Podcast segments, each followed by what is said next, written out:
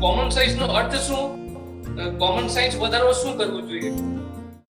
Everywhere applicable theoretically practically common sense એટલે શું? ગમે તેવું નલાયકમાં નલાયક માણસ આવ્યો એની સાથે એડજસ્ટમેન્ટ લેતા આવડે.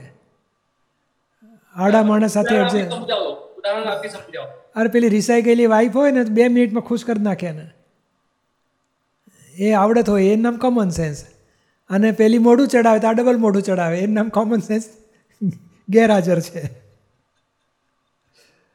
સમજાય ને? ગમે તેની સાથે એડજસ્ટમેન્ટ લેતા આવડે પરેશાન થાય નહીં ડિસ્ટર્બ થાય નહીં અને સોલ્યુશન લાવતા આવડે.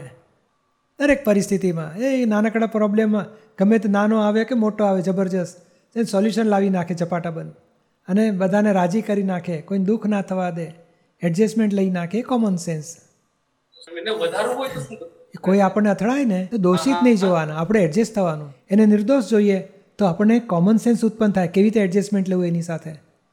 એ કે તમે નલાયક માણસ છો ને આવા છો ને તેવા છો. હવે તમે શું કહેવા માગો છો? કેમ આવું લાગે છે મારા તરફથી? તમારે ક્યાં મારી ભૂલ થઈ ગઈ? મને બતાડો આપણે સોલ્વ કરીએ. તો તમે સ્થિરતાથી વાત કરી શકો એટલે તમારી કોમન સેન્સ પ્રગટ થતી જાય. સોલ્યુશન લાવવાની આવડત આવે એનાથી.